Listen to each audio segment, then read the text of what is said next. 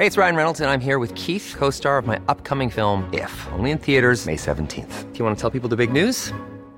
All right, I'll do it. Sign up now and you'll get unlimited for $15 a month in six months of Paramount Plus Essential Plan on us. Mintmobile.com slash switch. Upfront payment of $45 equivalent to $15 per month. Unlimited over 40 gigabytes per month. Face lower speeds. Videos at 480p. Active Mint customers by 531.24 get six months of Paramount Plus Essential Plan. Auto renews after six months. Offer ends May 31st, 2024. Separate Paramount Plus registration required. Terms and conditions apply if rated PG. Hiring for your small business? If you're not looking for professionals on LinkedIn, you're looking in the wrong place. That's like looking for your car keys in a fish tank. LinkedIn helps you hire professionals you can't find anywhere else, even those who aren't actively searching for a new job but might be open to the perfect role. In a given month, over 70% of LinkedIn users don't even visit other leading job sites. So start looking in the right place. With LinkedIn, you can hire professionals like a professional. Post your free job on linkedin.com slash people today. Wow. Nice. Yeah. What you're hearing are the sounds of people everywhere putting on Bombas socks, underwear, and t-shirts made from absurdly soft materials that feel like plush clouds. Yeah, that plush. And the best part? For every item you purchase, Bombas donates another to someone facing homelessness. Bombas. Big comfort for everyone. Go to bombas.com slash ACAST and use code ACAST for 20% off your first purchase. That's bombas.com slash ACAST. Code ACAST.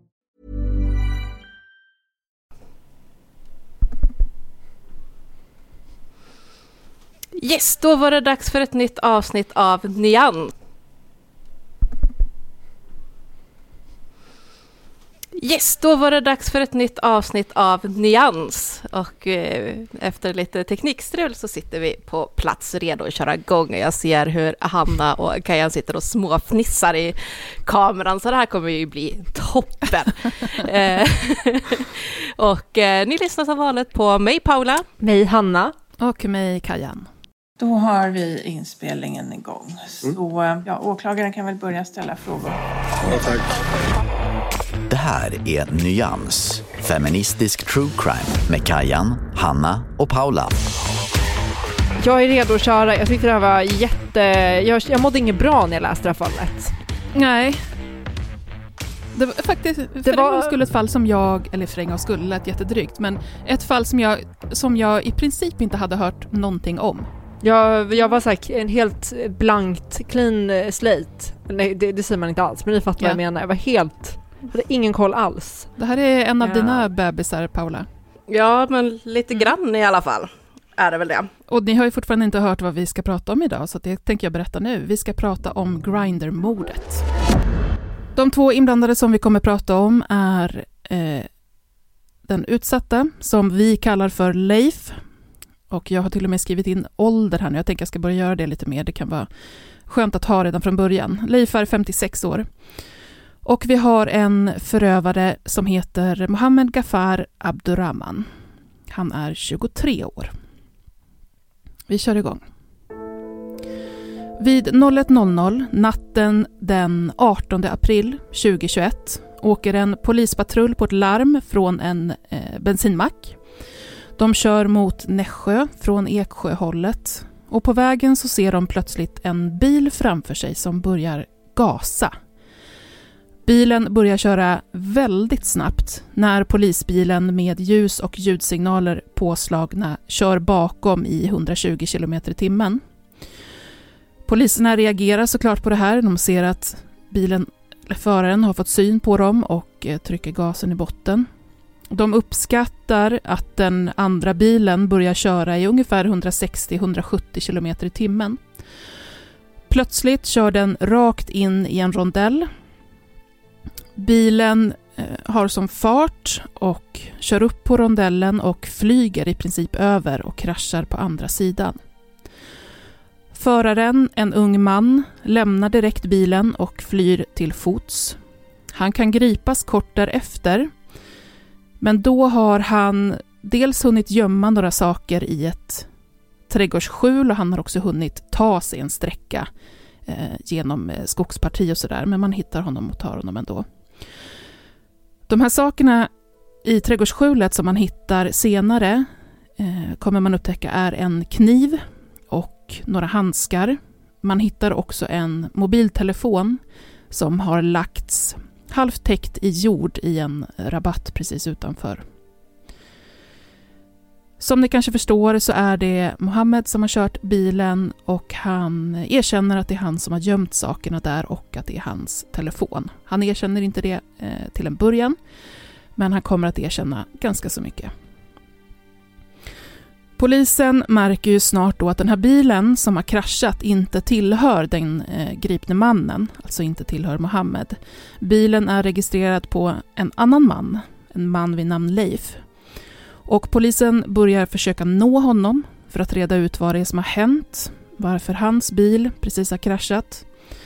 Man försöker ringa Leif flera gånger, nå honom på flera olika sätt, men man får inget svar. Efter en stund så märker man dock att det låter från bagageutrymmet på den här kraschade bilen. Det är en telefon som ringer och man ser snart att den har flera missade samtal från polisen. Det är alltså Leifs telefon. Efter det här så beslutar man sig för att skicka en patrull till Leifs bostad för att reda i det här ytterligare. När polis kommer till bostaden och eh, knackar på så ringer som öppnar. Det är helt upplyst i huset men eh, ingen svarar vid dörren. Så man forcerar dörren och tar sig in och precis innanför dörren på hallgolvet så ligger en eh, naken avliden man i enorma mängder blod. Och det är Leif som man har hittat eh, avliden.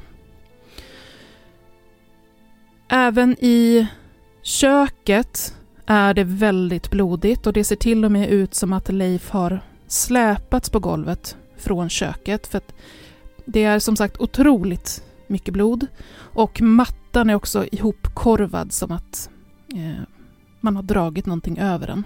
Och det är eh, dragspår i blod. Man börjar titta sig omkring i, läge, eller i huset och man märker att det är inte bara på de här, i de här rummen som det är väldigt nerblodat. Det är blod i princip överallt. Utredningen kommer att visa att Leif har utsatts för omfattande och kraftigt våld. Under obduktionen hittar man närmare 90 skador på kroppen. Jag ska bara lägga till här att det betyder inte att det är eh, 90 slag eller 90 knivhugg, utan en Ehm, ett slag kan ge upphov till flera olika skador, men ehm, likväl så är det väldigt, väldigt mycket skador. Man kommer att bedöma det som troligt att Leif har avlidit i sin bostad någon gång mellan 22.48 och 23.47 den 17 april 2021. Vem är Mohammed Gafar Abdurrahman då? Ja, han växer upp i Storbritannien men är nederländsk medborgare han uppger själv att han var barnsoldat under inbördeskriget i Sudan 2011, då han ska ha varit 13-14 år. Eh, just den här uppgiften, vad jag kan se, är inte helt bekräftad, utan det är vad han uppger själv. Han säger också att det var efter det som han och hans familj flyttade till Storbritannien. Eh, den uppgiften att han skulle ha varit barnsoldat i Sudan är ju någonting som han kommer på när han är i tingsrätten. Eller jag ska inte säga att han kommer på det, men han säger det först när han är i tingsrätten. Mm. Och eh, det gör tingsrätten en notering i liksom marginalen på domen där de är så här, ja det är ju väldigt konstigt att man inte har sagt någonting om det här innan. Precis, och det, mm. den uppgiften mm. ingår heller inte i, man ska säga så här, i domen så finns det alltid en del Eh, Eh, som går igenom bakgrund på en person och sånt som man i rätten kan säga är eh, utrett och fastslaget.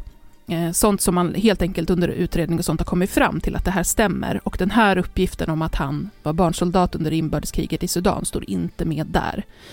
Så det är alltså någonting som han påstår och berättar. Han säger då alltså också att det var efter det som han och hans familj flyttade till Storbritannien, det sa jag alldeles nyss. I april 2017 och det här stämmer och det vet man, så döms han av brittisk domstol till fängelse i tio år för bland annat tre fall av rån och två fall av kidnappning. I mars 2019 så överlämnas han till Nederländerna för att fortsätta fängelsestraffet där. Och på plats där så fick han verkställa det här straffet då genom ett kriminalvårdsprogram med fotboja. Det planeras att han ska övergå till villkorlig frigivning i mars 2021, men den 9 februari så förstör Mohammed sin fotboja och försvinner. Den nederländska åklagarmyndigheten hittar honom helt enkelt inte. Av utredningen så framkommer att han har befunnit sig en del i Turkiet och den 4 april 2021 så har han tagit sig till Arlanda. Därifrån åkte han vidare till Nässjö och där bodde han hemma hos en kompis fram till den här händelsen. Mohammed och Leif då, de får kontakt via appen Grindr. Det är en, vet väl de flesta, en, en Tinder-motsvarighet till eh, gamen. Eh, de eh, pratar lite grann, har flörtig stämning och och bestämmer sen träff. Och den här träffen ska äga rum fredagen den 16 april 2021. Leif hämtar då upp Mohammed med sin bil och de åker tillsammans till Leifs bostad i Eksjö kommun. Jag kan säga också att Leif bor i ett eh, hus och han bor ganska avsides, så att han bor mer eller mindre i skogen. Det är en bit till närmsta granne och sådär. Eh, de kommer att eh, umgås där ett tag, jag kommer komma in mer på det här sen. Och sen så bestämmer de sig för att eh, mötas upp även kvällen efter. Och det är alltså på lördagen vid 22.30 på lördagskvällen så hämtar Leif återigen upp Mohammed och de åker till Leifs bostad. Och det är alltså den här natten som polispatrullen ser den skenande bilen flyga över rondellen. Mohammed kommer att erkänna att det är han som har gjort att Leif dör. Han erkänner inte först, som sagt, vi ska prata mer om det sen. Men eh, även fast han erkänner det här till slut så menar han att han inte har haft uppsåt då, utan att han har försökt, eh, det har varit en händelse som har gjort att han behöver försvara sig. Och att det på sin höjd rör sig om oaktsamhet som har gjort att Leif har dött. Så vad är det Mohammed säger har hänt? Jo, han berättar från början och säger att han har kommit till Sverige för att hitta ett jobb, men också för att hitta ett förhållande. Eh, jag bara påminner här nu redan i början om att det här är vad Mohammed berättar. Det här är inte nödvändigtvis fakta, eh, utan det är hans utsaga. Han säger också att han får kontakt med Leif på Grindr. Han tycker att han är lite flörtig och att det är flörtig stämning. De bestämmer träff på fredagen. Och han blir som sagt upphämtad av Leif som kommer med sin bil. Under färden till Leifs bostad så pratar de Mohammed säger att han är från Amsterdam, att han är i Sverige som turist. Och Leif eh, berättar lite om Sverige och om omgivningarna runt där han bor. Väl hemma hos Leif sen så sitter de först och pratar lite i köket. Och sen får Mohammed eh, gå en husesyn. Leif visar honom runt. De går upp på övervåningen för att titta där. Och vid ett tillfälle då när de kommer upp på övervåningen så börjar de kyssa, kyssas, något som leder till att Leif också ger Mohammed oralsex. Efter ett tag så säger Mohammed dock att han eh, inte känner sig helt bekväm och han ber Leif att sluta, något som Leif gör. Men Mohammed tycker samtidigt att Leif visar att han blir besviken. Mohammed säger då till honom att det kanske eh, är bättre imorgon ett bättre tillfälle nästa dag. Då har de ändå träffats en gång innan. Och Leif tycker att det här låter bra och erbjuder Mohammed skjuts tillbaka. De byter nummer, de kysser varandra i bilen innan de säger hej då. Och senare på natten så smsar de till varandra. Och det är eh, väldigt sexuellt innehåll helt enkelt som handlar om, om dagen efter och vad de ska göra då. På lördagen säger Mohammed att han åker med en kompis eh, för att klippa sig. Han säger sig vilja vara fin till den här andra dejten. Leif kommer återigen och hämtar upp honom ganska sent på kvällen och de åker iväg igen. De dricker kaffe i köket och pratar och börjar sen återigen på övervåningen att kyssas igen. Mohammed säger att han först känner sig väldigt bekväm men att han, när Leif vill ta det hela längre, känner att han ändå inte vill och han säger det. Och det är vid det här tillfället som Mohammed säger att Leif förändras. Leif eh, trycker ner honom på sängen och börjar hålla fast honom. Påminner igen om att det här är vad Mohammed berättar. Efter en del tumult så säger Mohammed att han, ja, han, han försöker kasta av sig Leif och det blir eh, eh, en del brottning. De hamnar på golvet. Mohammed säger då att Leif eh, hamnar ovanpå honom och försöker kväva honom i en filt. Det är vid det här tillfället som han säger att han sparkar och slår för att komma loss och att han inte riktigt vet hur många gånger han träffar Leif med sina sparkar och slag. Vi kommer som sagt ihåg att Leif har väldigt många skador så att det här är ju en del i Mohammeds förklaring till hur de skadorna har uppstått. Mohammed säger att han kommer loss och försöker fly genom sovrumsdörren men att Leif får tag på honom.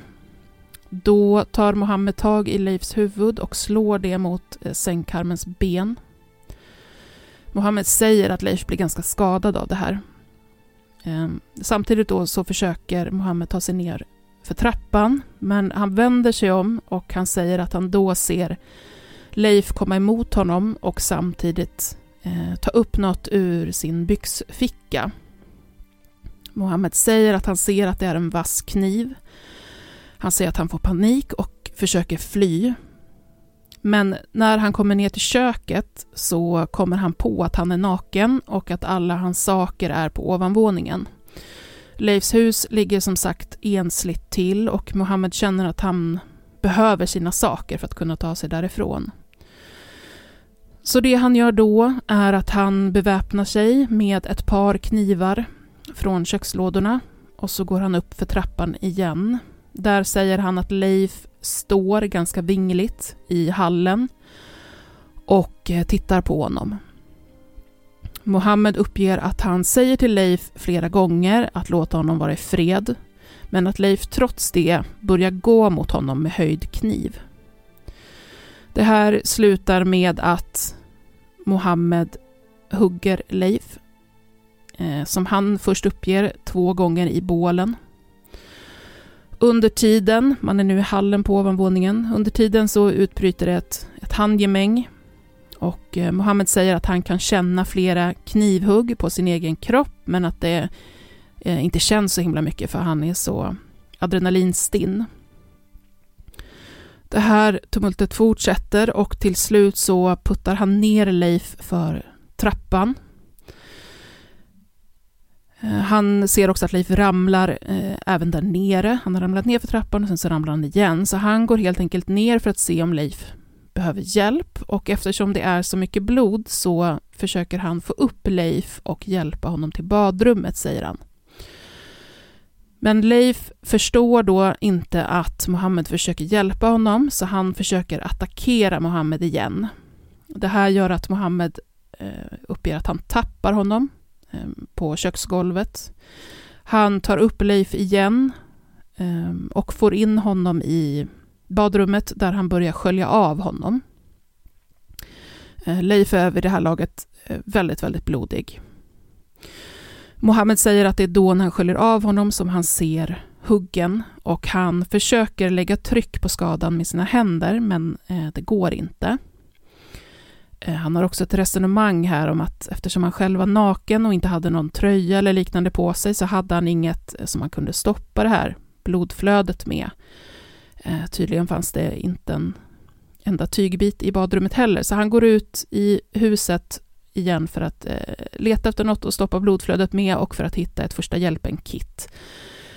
Men han hittar ingenting.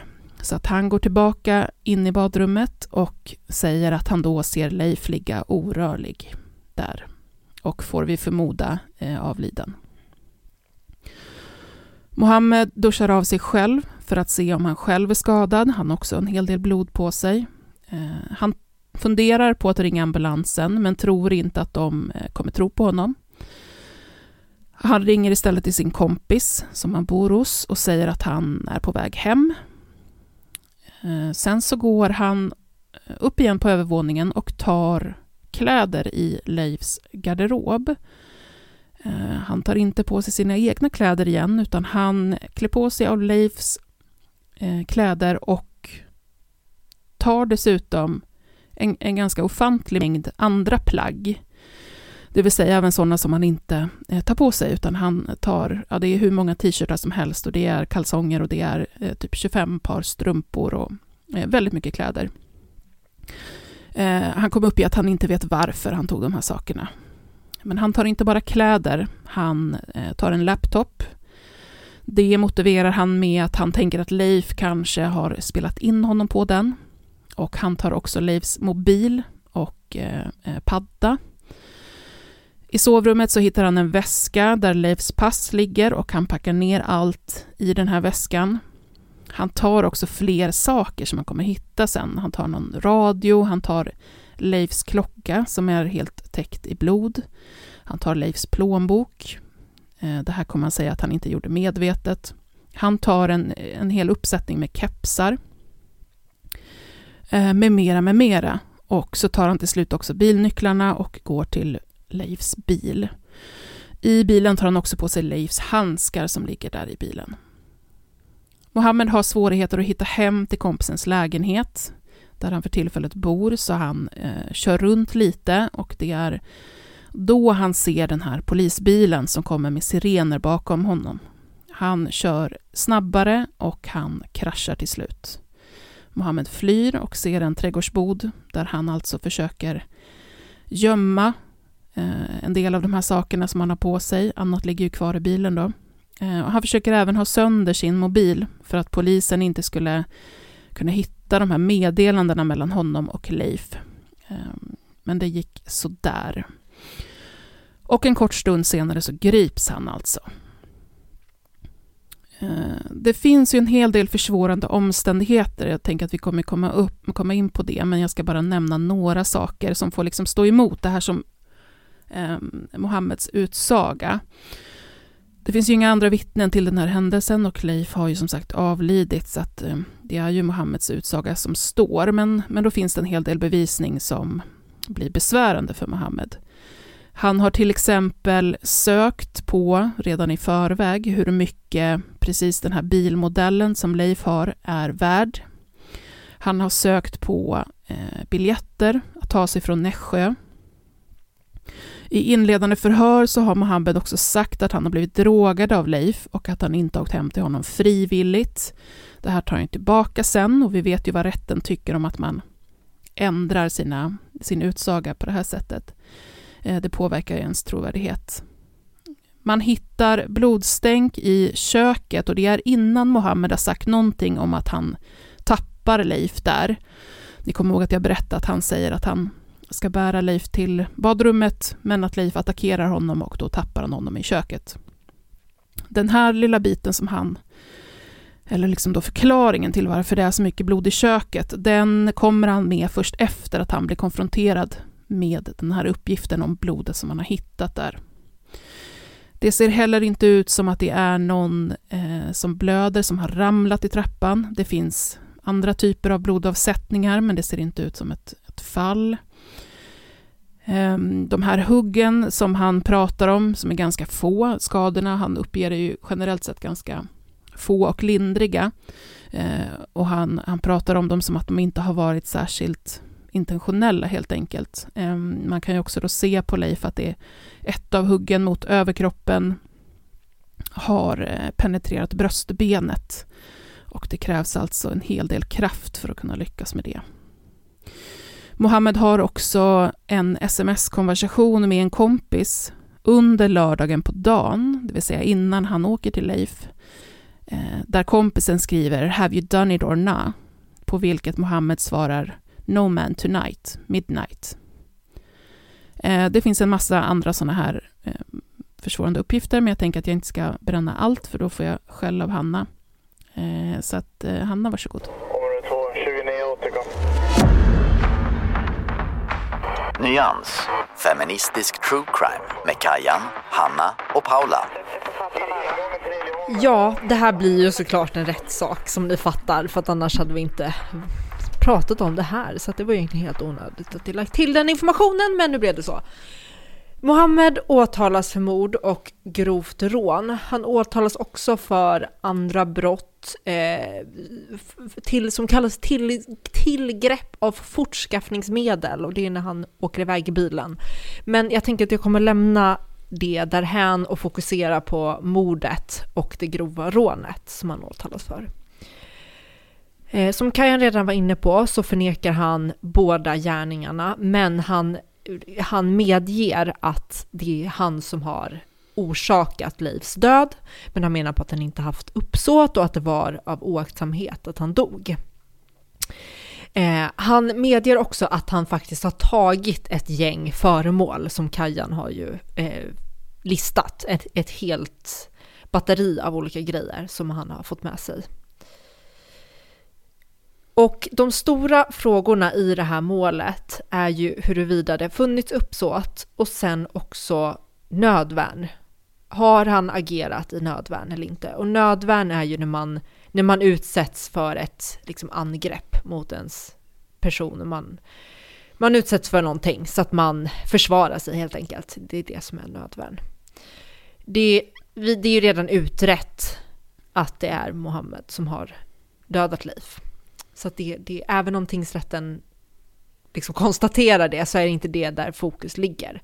Men det läggs väldigt mycket fokus på Mohammeds historia och tingsrätten förklarar ganska detaljerat varför de inte tycker att Mohammed är trovärdig och att hans historia är mer eller mindre bullshit. Eh, till en början med så säger tingsrätten att det går inte att styrka i princip någonting som Mohammed säger. Det finns ingen stödbevisning som, som ger stöd för det han påstår. Eh, och det finns lite som så andra grejer som inte är direkt kopplade men som ändå försvagar eh, Mohammeds trovärdighet. Exempelvis så påstår han att han haft en annan kort relation med en annan person eh, precis innan det här, antagligen fått visa att han sökt efter en relation. Men, och polisen har försökt hitta den här personen, men han har inte gett någon, han har liksom inte kunnat ge någon information om vem den här människan är. Och det här är liksom typexempel på saker som gör att man bara hallå, fast då har det ju inte hänt. Varför kan du inte säga någonting om den här personen överhuvudtaget? Du säger att det är en person, men du säger ingenting om vem han är. Eh, och det, det är sånt som gör att tingsrätten bara, mm, nej, det här känns inte, det här känns inte legit.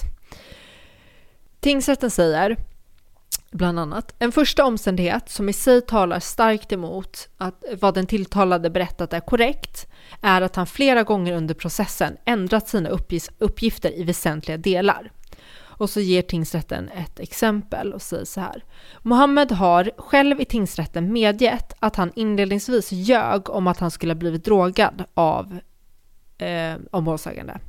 Han har inte lämnat någon egentlig förklaring till den lögnen. Den mest sannolika förklaringen till varför han sedan ändrade sig är att han fick veta att utredningen inte hittat några spår efter droger, vare sig i honom eller på det koppar, muggar, glas han anvisat. Och tingsrätten eh, fortsätter. En annan omständighet som i sig starkt talar emot den tilltalades uppgift om att han varit ute efter ett seriöst förhållande med en man är att han lämnat falsk uppgift om sin identitet till Leif. Mohammed, Mohammed uppgav att han hette Jamal. Han ljög alltså det första han gjorde. Detta talar för att han inte var ute efter ett seriöst förhållande med Leif. Och så här, så här håller det eh, på. Där tingsrätten liksom går igenom hans berättelse och ifrågasätter den i stora delar.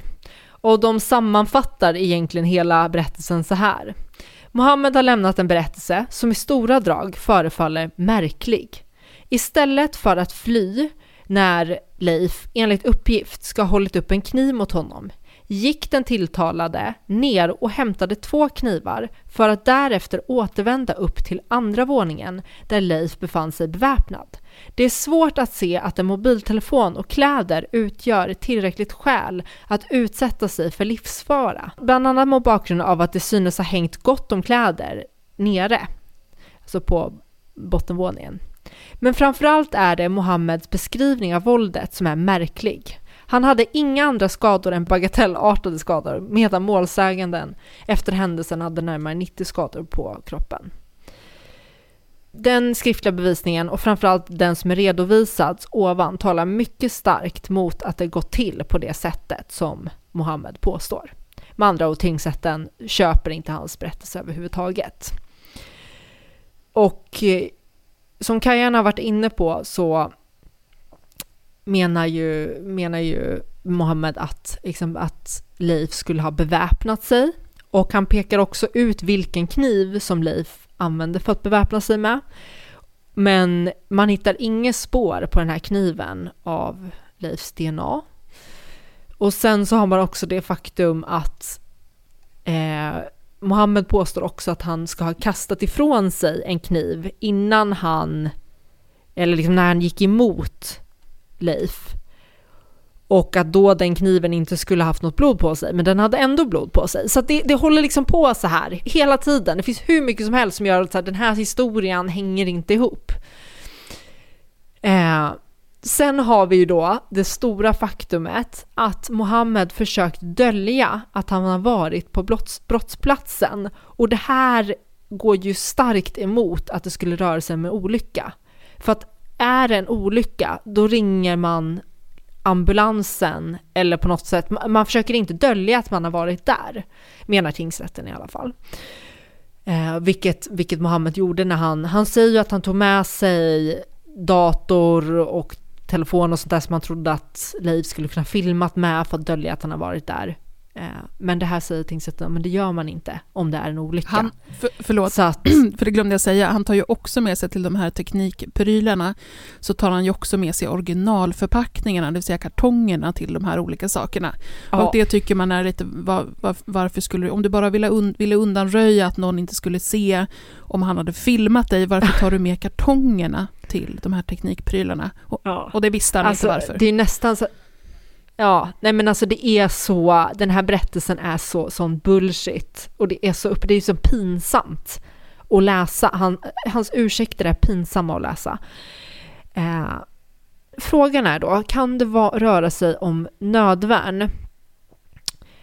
Eh, till en början säger tingsrätten att det finns ingen bevisning alls som talar för att det här skulle röra sig om en nödvärnssituation. Men när man pratar om nödvärn så brukar man också fundera över om det kan röra sig om sånt så kallat putativt nödvärn. Och det är en nödvärnssituation som inte egentligen är en nödvärnssituation. Det är ingen egentlig fara, men att man uppfattar det som att det är en fara. Att man har haft skäl att uppfatta det. Till exempel om någon riktar en eh, leksakspistol mot dig som ser jätteverklig ut. Det är ju ingen fara egentligen eftersom att den pistol, pistolen kan inte döda dig. Den är helt ofarlig, det är en attrapp. Men du kan ju fortfarande uppleva det som att det är en riktig nödvärnssituation, att du är utsatt för ett direkt livsfarligt hot med den här låtsaspistolen. Och det är så, sånt här putativt nödvärn. Det tingsrätten egentligen gör är att de delar upp situationen i två delar. Dels, alltså händelseförloppet egentligen i två delar. För att Mohammed beskriver ju först att det var det, var det här på övervåningen när han flydde ner till undervåningen och då där han var, kom på att han är naken och sen så gick han upp igen för att hämta sina kläder. Och det tingsrätten säger är så här. I den första situationen på övervåningen när, när de började ha sex men som han sen ville avbryta, att det, det han säger är våldtäktsförsök, att det hade eventuellt kunnat vara en nödvärnssituation och det är svårt att säga någonting om. Det, är liksom, det kan vara en nödvärnssituation. Men sen går han ju ner igen och sen går han upp igen. Och det är det tingsrätten menar att det är, när han går upp igen, då har han inte längre rätt att använda nödvärn. För den situationen, den första situationen är redan avklarad. Och de säger så här, i denna situation uppstår ingen ny nödvärnsrätt eftersom Mohammed valt att gå upp igen för att hämta kläder och mobil. Han har inte haft rätt att använda våld överhuvudtaget för att i en sådan situation hämta eller freda sin egendom. Den omständighet att han hade sina kläder och sin mobiltelefon kvar uppe ger honom alltså inte rätt att konfrontera målsäganden eh, Leif under åberopa, åberopan av nödvärnsrätten. För det fall Mohammed på allvar trott att han befunnit sig i fara, Eh, i fara till liv och hälsa hade han enkelt kunnat vända om, gå ner för trappan, ta några av de ytterkläder som hängde nere och lämna huset. Om han valt att istället konfrontera Leif kan Mohammed inte längre åberopa någon nödvärnsrätt.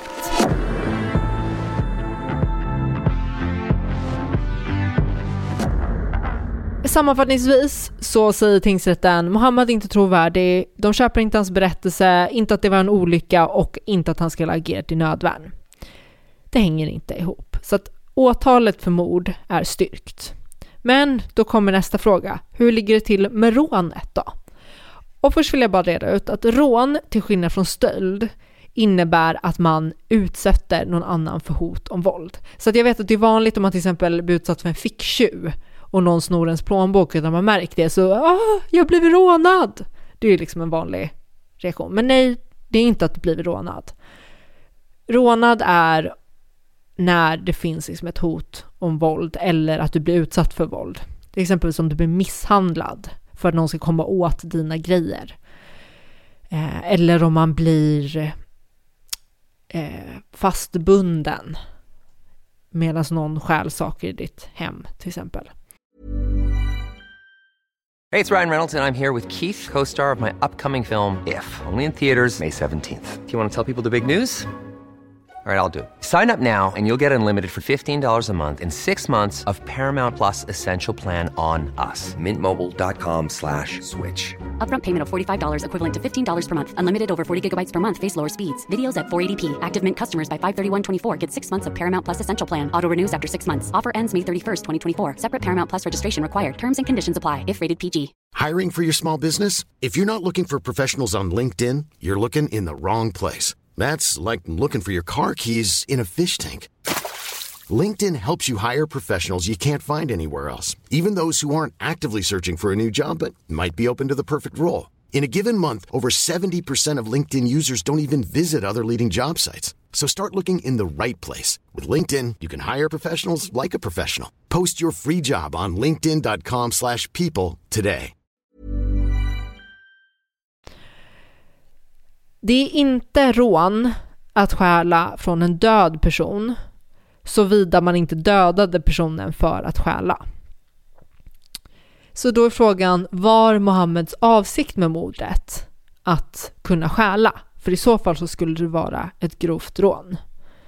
Men tingsrätten hittar inte något stöd för att själva avsikten med mordet var att kunna stjäla. Däremot så hittar de stöd för att Mohammed skulle haft uppsåt att utpressa eh, eller stjäla från Leif. Eh, och det menar man inte minst för att han faktiskt tog jättemycket saker. Eh, och han, Mohammed påstår att han tog en massa saker för att dölja sin egen identitet, men det här eh, liksom makes no sense eftersom han tog massa grejer som inte alls har med att dölja hans identitet att göra. Som 25 strumpor och 13 t-shirts och eh, Leifs klocka och en massa andra saker. Sen har man ju då det faktum att det här som Kajan redan var inne på, att han hade kollat priset på den bilen som Leif hade. Och så att det, fin det finns en hel del grejer som talar för att så här, han, han ville stjäla och det han, han hade uppsåt att stjäla. Men man menar på att det går inte att säga att det, det var att han begick mordet för att stjäla. Så att han döms för grov stöld utöver, istället för grovt rån, utöver mordet.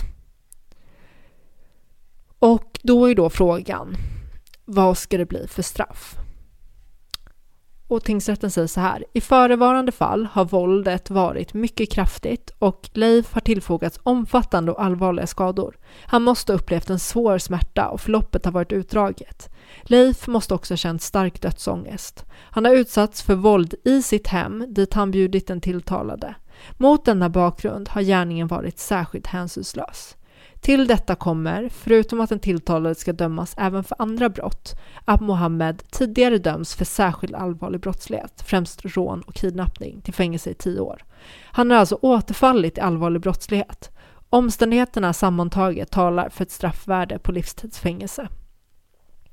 Och som vi har varit inne på tidigare så är ju utgångspunkten 16 års fängelse för mord.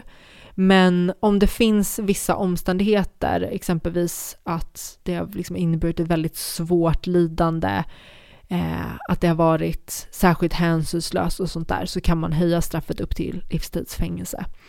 Och jag vet att vi har pratat om det här i flera andra avsnitt, att en, eh, det här är ju typexempel på att, på att man ser att det är särskilt hänsynslöst när brottet begås i den, den offrets hem, på en plats där offret har rätt att känna sig trygg. Så det, finns, det, det finns flera skäl till livstid här. Och det är det det blir, det blir livstidsfängelse plus eh, utvisning för Mohammed. Men det tar inte slut här, för att det överklagas som så ofta till hovrätten. Och hovrätten säger att vi håller med tingsrätten i allt förutom på en punkt och det är straffet. Och så här säger hovrätten om straffet. Utredningen ger inte stöd för att mordet var planerat, utan det framstår som en impulshandling som kan ha förelätts av något oförutsett hände mellan Mohammed och Leif. Hovrätten delar emellertid tingsrättens slutsats att det funnits försvårande omständigheter som påverkar straffvärdet i höjande riktning. Leif utsattes för omfattande våld och händelseförloppet var inte kortvarigt. Leif måste ha känt svår smärta och dödsångest som går utöver det som mordoffer i regel all, alltid upplever. Gärningen präglades dessutom av brutalitet och hovrätten delar tingsrättens bedömning att gärningen varit särskilt hänsynslös. Hovrätten beaktar i förmildrande riktning att Mohammed så vitt framkomligt inledningsvis kan ha befunnit sig i en nödvärnssituation. Däremot utgjorde den situation som Mohammed ställdes inför innan han påbörjade angreppet med kniv inte något allvarligt hot om att utsättas för våld. Mohammed kunde lätt lämna övervåningen och befann sig alltså inte i ett trängt läge. Denna omständighet har därmed en begränsad påverkan på straffvärdet. Härutöver finner vid en helhetsbedömning att omständigheterna är försvårande, men inte så kvalificerat eh, som krävs för livstidsfängelse. Fängelsestraffets längd ska därför bestämmas till 18 år. Att Mohammed tidigare dömd för allvarlig brottslighet föranleder ingen annan bedömning. Så att det blir 18 år eh, i slutändan för Mohammed eh, och utvisning.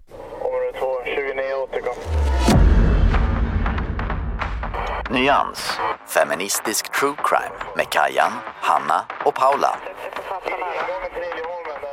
Det, det främsta kring det här med varför det här fallet är intressant och som, som Mohammed ändå liksom bygger sitt försvar på, det är ju homofobi.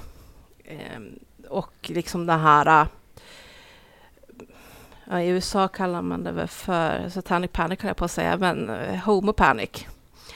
Eh, liksom att man, man hävdar att eh, man blev rädd eller chockad eller liknande av att bli stött på av en annan man och att man därför fick panik och i denna vildsinta panik hade ihjäl en annan människa.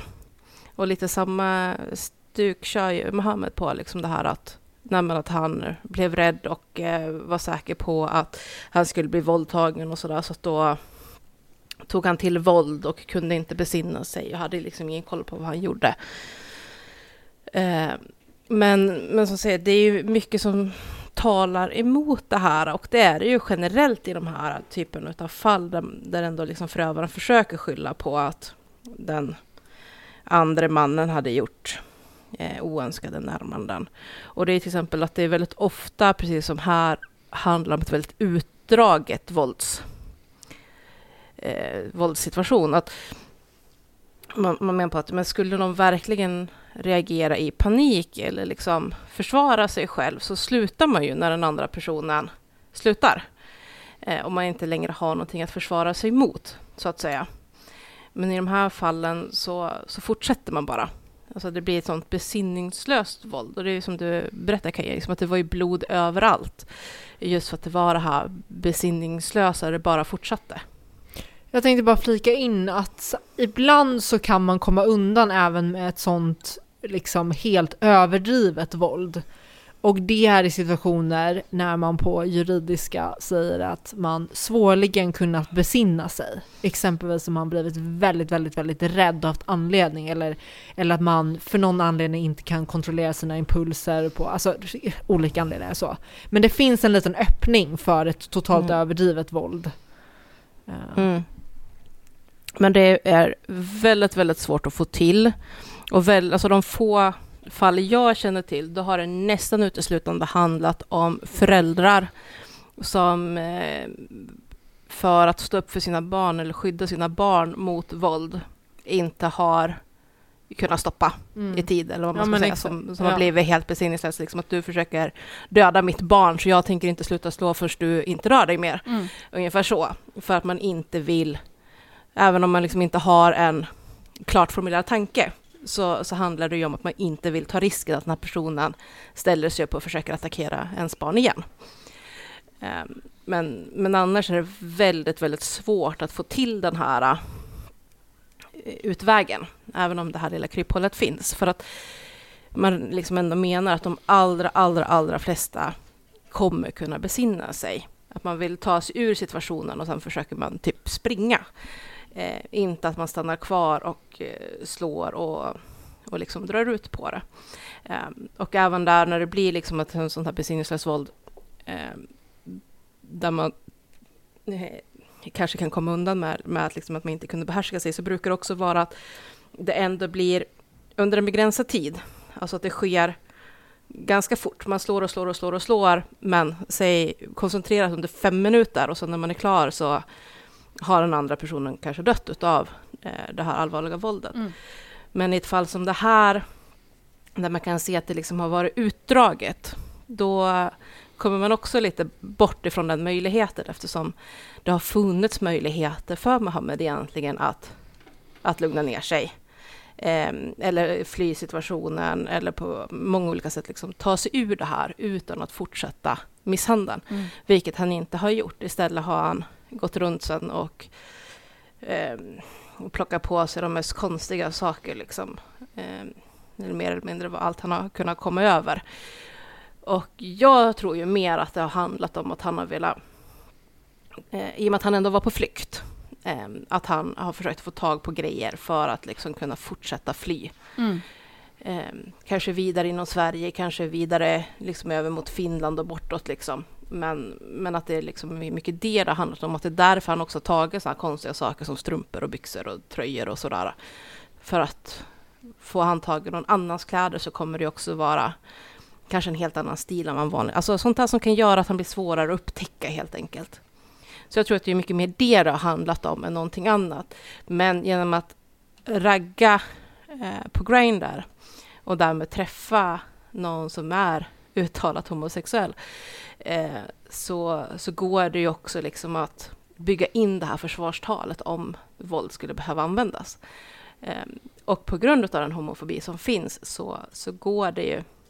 Alltså, tyvärr så blir det många som tänker att det kanske ligger någonting i de här anklagelserna om försök till sexuella övergrepp just för att det handlar om en homosexuell man och det finns så många fördomar liksom om, om just homosexuella män som extra sexuella på något sätt med svårare att hålla sig i styr och så vidare. Aggressivt sexuella nästan. Ja, precis. Alltså det...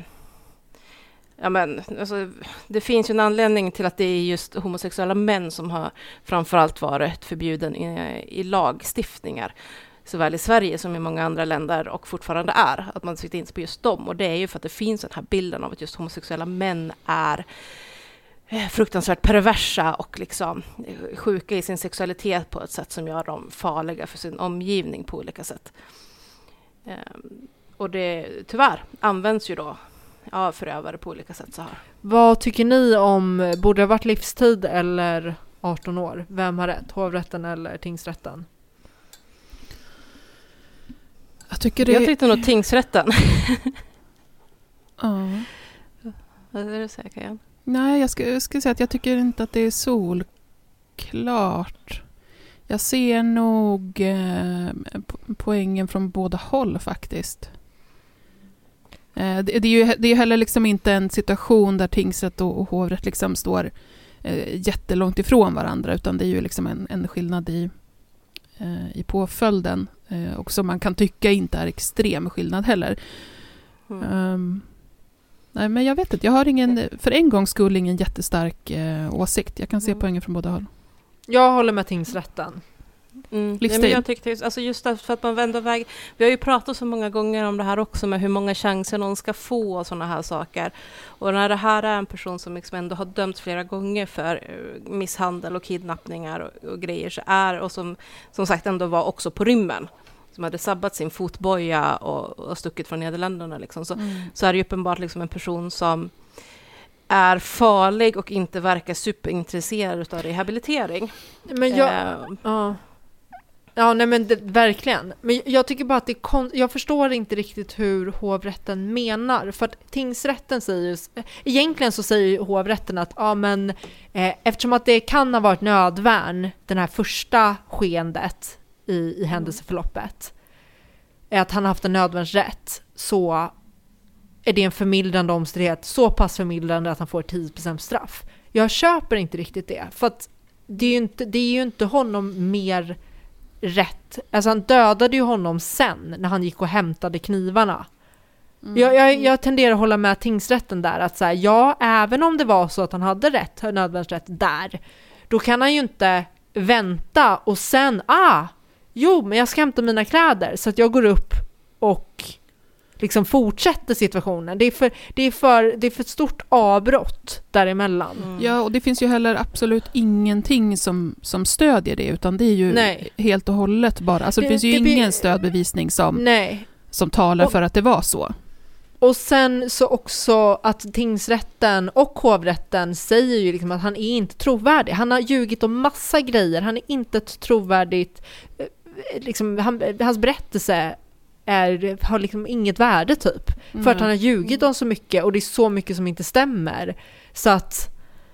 Ja, Ja, nej. varför ska man Nej, gå på, ja. no, varför ska Ja, man gå på varför något ska- han säger som, som enda källa? nej. Sen förstår man Nej, ju att de det- inte har så mycket val, liksom, för att vi har ju inget vittne som har sett det. Men, men jag, jag, jag håller med tingsrätten. Mm. Nej, men det är just det jag tycker att blir fel i hovrättens dom, precis som du säger Karin, det här att man liksom bara, nej inte Karin, Hanna, förlåt, eh, som du säger Hanna, att eh, det, det här uppehållet, man brukar ju liksom normalt säga att ett nödvärn gäller ju bara under pågående angrepp. Ja, men så fort exakt. angreppet har slutat så gäller det inte Nej, längre. exakt. Och där hade det ju verkligen slutat eftersom han gick därifrån.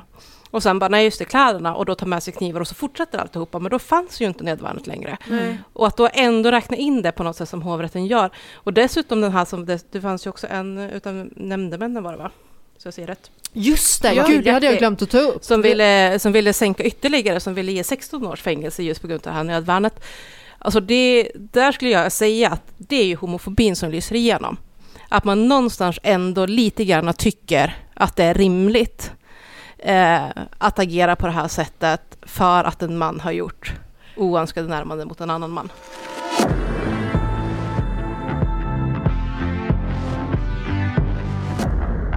Eh, Ska, jag- ska, jag- ska, jag, ska jag läsa den? Den är kort. Ja, gör det. Ja, gör det. Okej.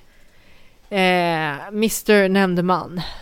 Som majoriteten har redogjort för är normalstraffet för mord 16 års fängelse. Även jag anser att det för Mohammed del finns försvårande omständigheter som ska beaktas i skärpande riktning. Detta gäller framförallt den brutalitet med vilket han begick gärningen och det lidande och dödsångest som den drabbade är känt. I mildrande riktning måste dock ta, tas hänsyn till att det kan ha varit på det sättet, även om det är långt ifrån säkert, att Mohammed, att Mohammed påbörjade sitt angrepp i en nödvärnssituation och också utdelade det dödliga våldet i ett läge där Leif precis hade gått emot honom med en kniv. Det bör enligt mig visserligen inte leda till att gärningen bedöms som dråp eller att straffet sänks under vad som är utgångspunkten för mord. Detta eftersom det knivhugg som Mohammed tilldelade Mats var uppenbarligt oförsvarligt och dessutom helt opåverkat med hänsyn till att Mohammed lätt kunnat lämna övervåningen och alltså inte befann sig i trängt läge. Det nämnda förhållanden bör dock beaktas på sådant sätt att straffet, trots det försvårande omständigheter, bedöms till 16 års fängelse. Ja, det var ju en riktig bajskorv till skiljaktig mening. Ja, det var inte jättesmart. Nej, men det var ju så här, han säger ju emot sig själv på slutet. Ja, han försöker väl ta höjd för någonting för att det Ja, ska låta lite bättre. Men Ja. det är ju också den här situationen med då när Mohammed påstår att han, alltså den här första situationen då, den som han menar är våldtäktssituationen, att han eh, försöker ta sig loss och han försöker värja sig och försöker skydda sig själv. Eh, det är ju också den situationen när han själv uppger att han har utdelat en mängd med sparkar och slag och vi vet av skadebilden på Leif att det är alltså omfattande och Mohammed har ju, har ju liksom ingen skadebild eh, på det sättet. Så, så det är också saker som liksom fullkomligt går emot. Också att han säger att efter att han då har, har eh, slagit in Leifs huvud i, i eh, sängstolpen, att han står ju kvar där uppe och liksom håller sig mot en vägg och är uppenbart, alltså ska, det rinner blod och han är, är liksom vinglig. Eh, så, så även där är ju liksom hotbilden är ju en, liksom helt obefintlig sen. Mm. Mm. Ja, nej men det... Ja, nej, men det här är ett sånt här fall, man kan inte ens ta upp alla, nej, men det är så mycket, alla uppenbara mycket. dumheter och, och Ja. påhitt. Eh, Alltså, så, jag tyckte att det var så liksom tydlig, dels det här när han då säger att Leif kom emot honom och eh, eh, tog upp en, en kniv ur byxfickan och sen bara, nej men vänta nu, ni var ju nakna. Eh, nej men just det, Ja. jag, jag är på flykt ner för en trappa, flyr för mitt liv, vänder mig om i farten och ser då in i ett annat rum att en man eh, böjer sig ner över en klädhög i hörnet och letar i sina byxor och tar upp en liten, liten fickkniv som jag ser är en vasskniv. Alltså det är sådana dumheter. En fickkniv som dessutom inte hade några spår av Leif på sig. Nej. Visar det sig. Nej. Ja. Nej, men det är ju ingenting som går ihop, utan det är så uppenbart en efterhandskonstruktion. För att försöka liksom lägga skulden på, på Leif. Jag tänkte på, bara Paula, nu när du var inne på det här med, med den uppenbara homofobin. Det finns ju några eh, partier i, i dom som jag liksom ändå, även, även om vi säger tingsrätten nu då, även fast jag liksom håller med om resonemang och vad man kommer fram till och sådär, och i stora drag hovrätten också. Men eh, så finns det ändå partier som jag ändå studsar lite på. Och ett är ju till exempel så här att eh, eh Mohammed påstår att han på kvällen den 16 april, det vill säga eh, på fredagen, första gången som de sågs, kände sig obekväm med den sexuella kontakt som Leif initierade och han bad målsäganden att sluta. Denna uppgift rimmar mycket illa med den sms-konversation som de två hade några timmar senare eh, på natten. Och det är alltså den sms-konversation när, när eh, också Mohammed är väldigt delaktig i att de, att de skriver eh, sexuellt innehåll till varandra och vad de ska göra dagen efter. Jag vet inte om ett sånt resonemang hade, hade flugit i en, eh, en situation där, där det rör sig om en, en man och en kvinna och speciellt inte, med den här Inte alls. ålders, åldersskillnaden som Ja. Jag, tänk, om här. jag tänkte på det där också när jag läste det. Jag bara, ah, nah. ja, det, nej, finns ju, det finns ju några stycken sådana Ja. till och med. Ja. ja, nej men det där hade ju, alltså om det hade varit eh, en situation där det var en kvinna, eh, en ung kvinna och en äldre man, då hade ju folk hade ju varit ramaskri över sådana där formuleringar. Mm. Jo, men det har vi ju varit inne på lite förr, att olika, alltså lite beroende på vem som är för vem som är förövare, så drar man ju till med olika grejer i försvar. Eh, precis som att vi, vi ändå fått en ganska tydlig minskning av heders, alltså människor som har mördat och, och använder heder som ursäkt. Eh, av den enkla anledningen att eh, man har fattat att det inte är gångbart i svenska domstolar. Det, och s- nu med dessutom när man har lagt in ett eget brott för heder, hedersrelaterat våld och förtryck, så, så blir det liksom ännu mer understrykt att det går inte att skylla på det i Sverige. Mm. För i våra domstolar så kommer man inte ta hänsyn till det. Det är liksom inte en gångbar väg att gå. Eh, utan då får man försöka hitta någonting annat, helt Mm. enkelt, till, till vad det är som har hänt. Liksom. Område 2, 29 återkom. Nyans. Feministisk true crime med Kajan, Hanna och Paula. Och då ska vi ta en, en liten snackis som vi fick tips om från en lyssnare. Jaha, Det här är ju jaha. lite udd, udda typ av true crime, kan man väl säga. Eh, lite gulligare så, fast ändå inte. Gulligt true crime, nu vill jag höra. Gullig true crime, fast ändå inte. Mhm. Mm. Eh, för ungefär, eh, ja, februari. I februari, någon gång här. Jag hade inget exakt datum på det, men i februari. så spolade det i land helt plötsligt utanför eh, Cape Town. Eh, 19 döda hajar. Eh, av, nu har jag texten på engelska så jag är inte eh, helt säker på vad det är för Seven, seven Gill Sharks på engelska. Så jag vet inte riktigt vad, om de vill göra en snabb googling så jag, Jag kollar. Det är nu det är typ såhär texten. krill eller någonting.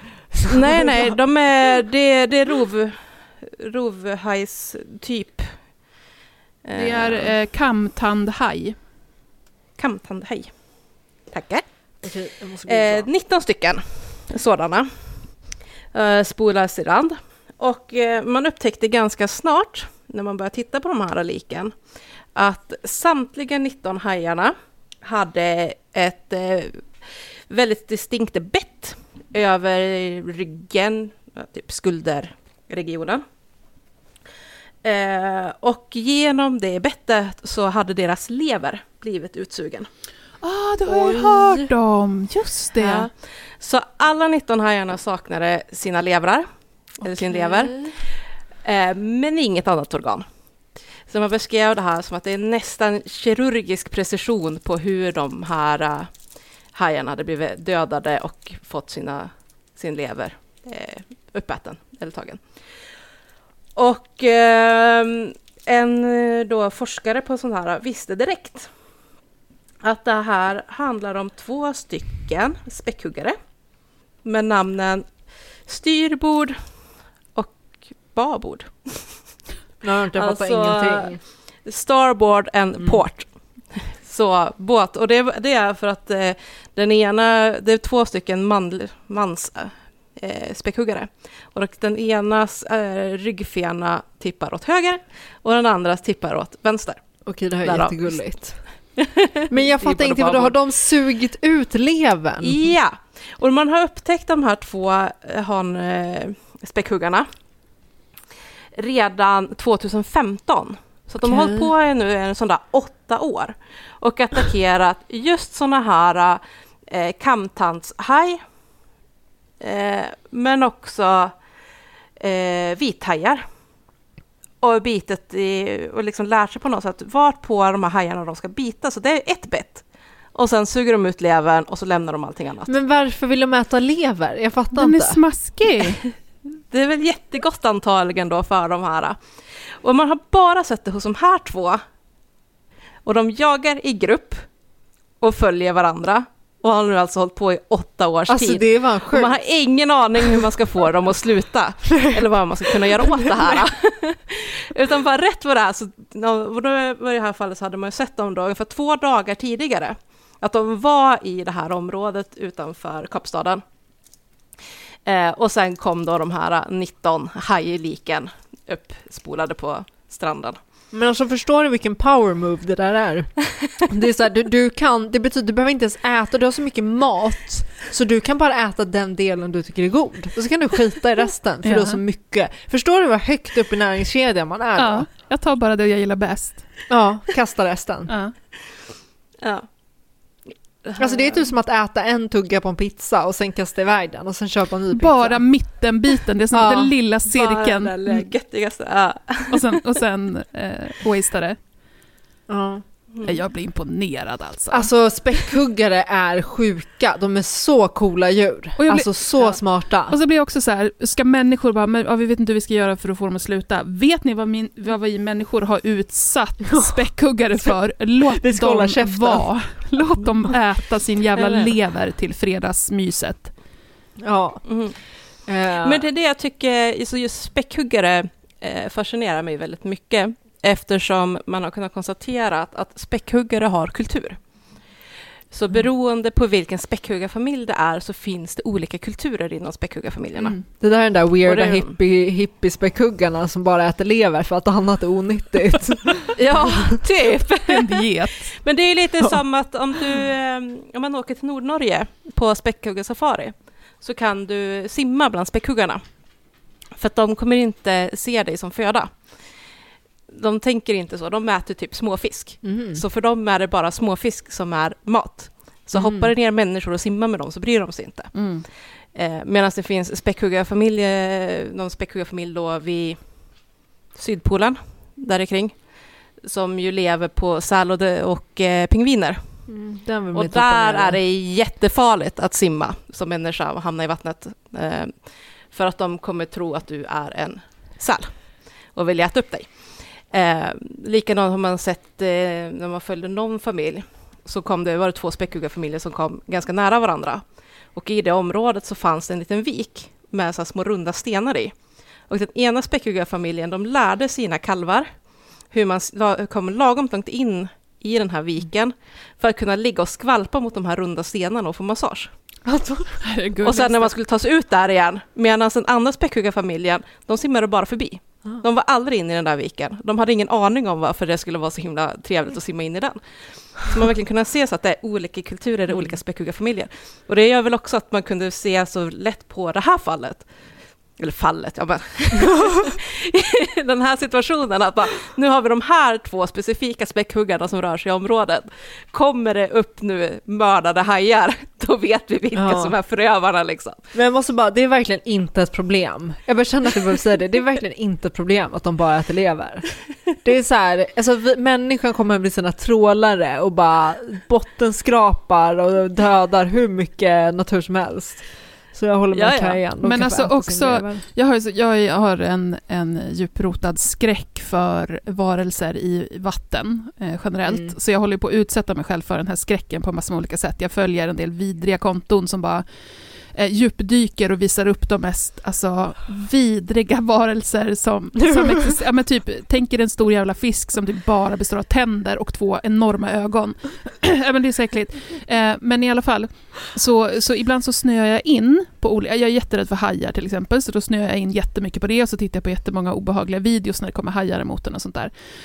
Eh, med späckhuggare så är det ju liksom en lite annan eh, grej. Där finns ju jättemycket att grotta ner sig i, i hur vi människor eh, behandlar dem fortfarande så jävla vedervärdigt. Och att det ibland får liksom förödande konsekvenser. Det finns ju Eh, alltså, eh, det här som du berättar Paula med, med kulturen, de har ju också otroligt starka familjeband, eh, späckhuggarna. Så att när de tar någon från familjen så liksom kan, kan man verkligen se hur, hur de blir helt eh, förstörda. Och så håller man dem i inhägnader som är pyttesmå eh, och tvingar dem då att uppträda framför publik. Och då händer det ibland att späckhuggare eh, gör saker mot sina eh, tränare till exempel, eh, framför publik. Det, så det finns en hel del sådana, de har dragit ner en Har du trend. sett på Blackfish? Jag skulle precis säga Blackfish, måste se på Blackfish. Det vet inte jag vad det är. Visst, finns, finns det? Du Har måste du inte se sett. Blackfish? Kajan, du måste Va? se den. Nej, Visst är den på Netflix? För all,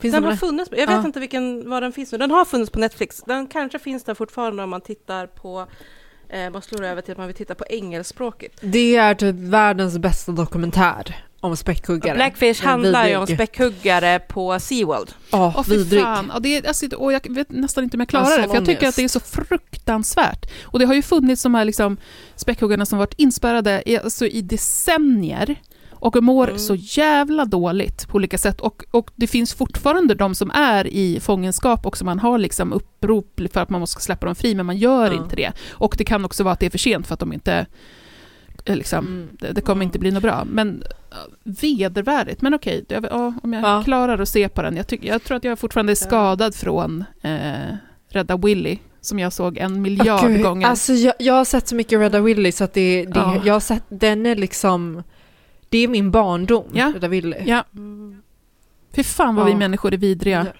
Ja. Det, gl- Bra det glädjer, sista ord. Ja, men det glädjer mig att de, eh, att de finner nöje i att käka lever. Att de har hittat sin grej. Jag är jätteglad för deras skull.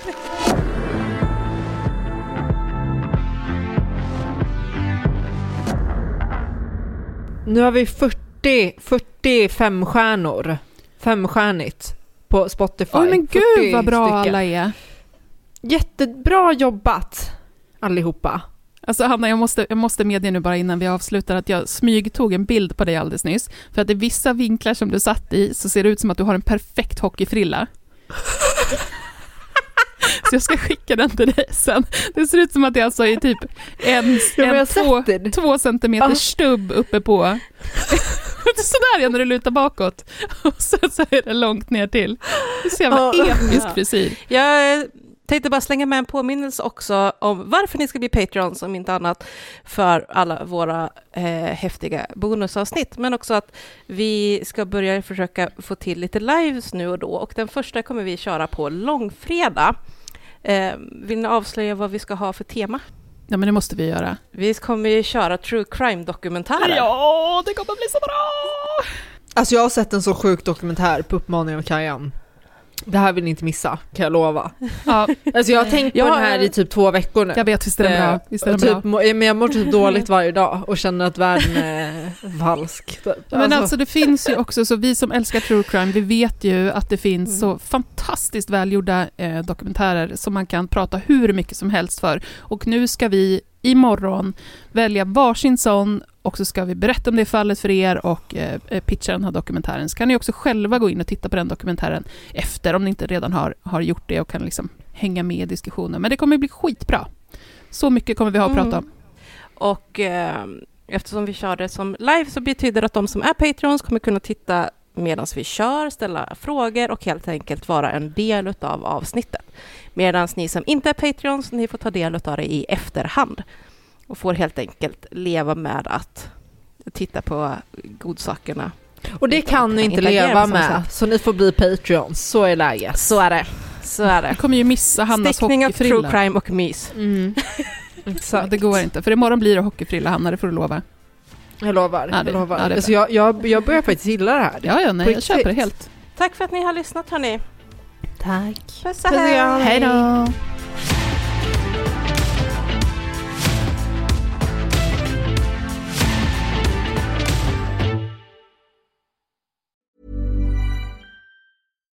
When you make decisions for your company, you look for the no brainers. And if you have a lot of mailing to do, stamps.com is the ultimate no brainer. It streamlines your processes to make your business more efficient, which makes you less busy.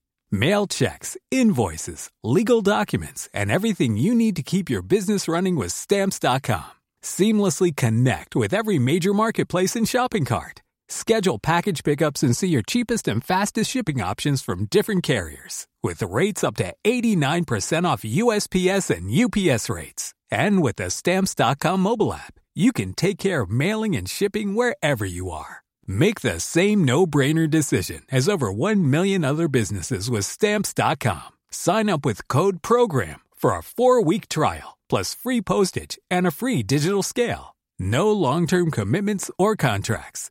That's Stamps.com. Code PROGRAM.